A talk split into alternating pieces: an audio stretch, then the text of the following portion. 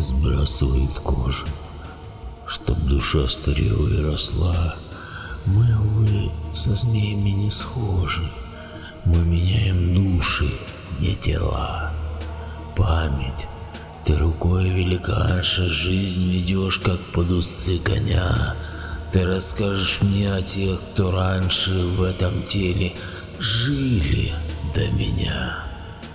Самый первый, некрасивый тонок, полюбивший только сумрак рощ, лист опавший, колдовской ребенок, словом, останавливающий дождь. Дерево, да рыжая собака, вот кого он взял себе в друзья, память. Память, ты не сыщешь знака, не уверишь в мир, что то был я. И второй, Любил он ветер с юга, в каждом шуме слышал звон лир. Говорил, что жизнь его подруга, коврик под его ногами мир. Он совсем не нравится мне. Это он хотел стать богом и царем. Он повесил вывеску поэта над дверьми в мой молчаливый дом. Я люблю избранника свободы, мореплавателя и стрелка. Ах, ему так звонко пели воды и завидовали облака. Высока была его палатка, мулы были резвые и сильны, как вино впивал он воздух сладкий велому неведомой страны.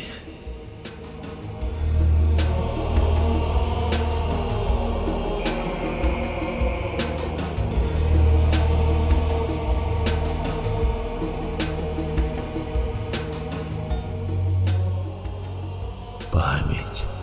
Ты слабее год от года. То ли это, или кто другой променял веселую свободу на священный долгожданный бой. Знал муки, голода и жажды, сон тревожный, бесконечный путь, но святой Георгий тронул дважды пулею нетронутую грудь. Я, угрюмый и упрямый зодчий храма, восстающего во мгле. Я возревновал о славе отчей, как на небесах и на земле.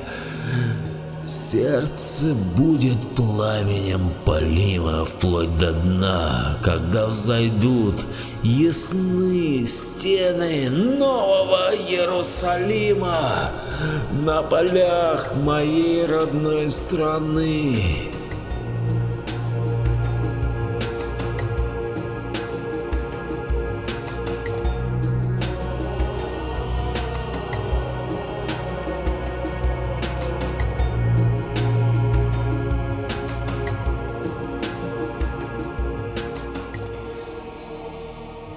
Тогда повеет ветер странный, и прольется с неба страшный свет. Это Млечный Путь расцвел нежданно, садом ослепительных планет.